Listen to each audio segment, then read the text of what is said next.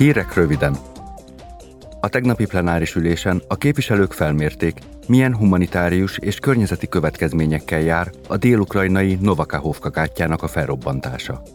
Az Európai Bizottság alelnökének, Valdis Dombrovskisnak és az uniós ügyekért felelős svéd miniszternek, Jessica Rosfolnak a részvételével tartott megbeszélésen arról is szó volt, hogy hogyan lehetne újjáépíteni a háború tépázta Ukrajnát, és támogatni az euróatlanti közösséghez való csatlakozását.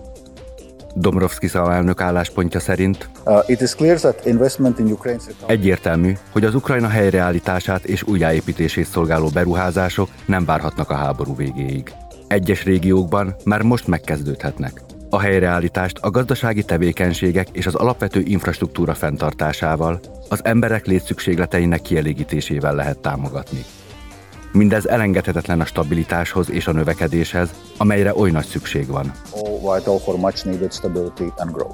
Jessica Rosfall hozzátette, Európa továbbra is mindent megtesz azért, hogy hatékony szankciókkal aknázza alá az orosz háborús gépezetet.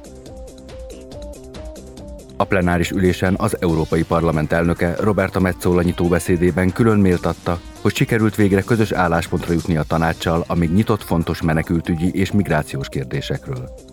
Így nyilatkozott. I am convinced that we can find a way forward. Meggyőződésem, hogy meg tudjuk találni azt az utat, amely előre visz.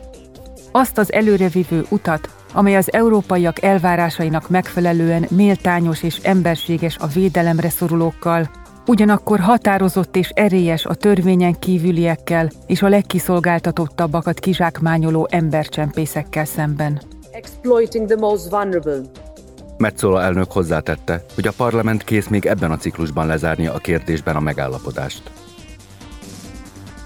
A Környezetvédelmi Közegészségügyi és Élelmiszerbiztonsági Bizottság holnap egy olyan rendeletjavaslatról fog szavazni, amely jogi kötelezettséget formál Európa károsodott ökoszisztémáinak helyreállításából. A 2050-re kötelezően teljesítendő célértékeket meghatározó szabályok nem csak az erdőkre, a mezőgazdasági művelés alatt álló földterületekre és a városokra, hanem a vizes élőhelyekre, így a folyók és tengerek ökoszisztémáira is kiterjednek.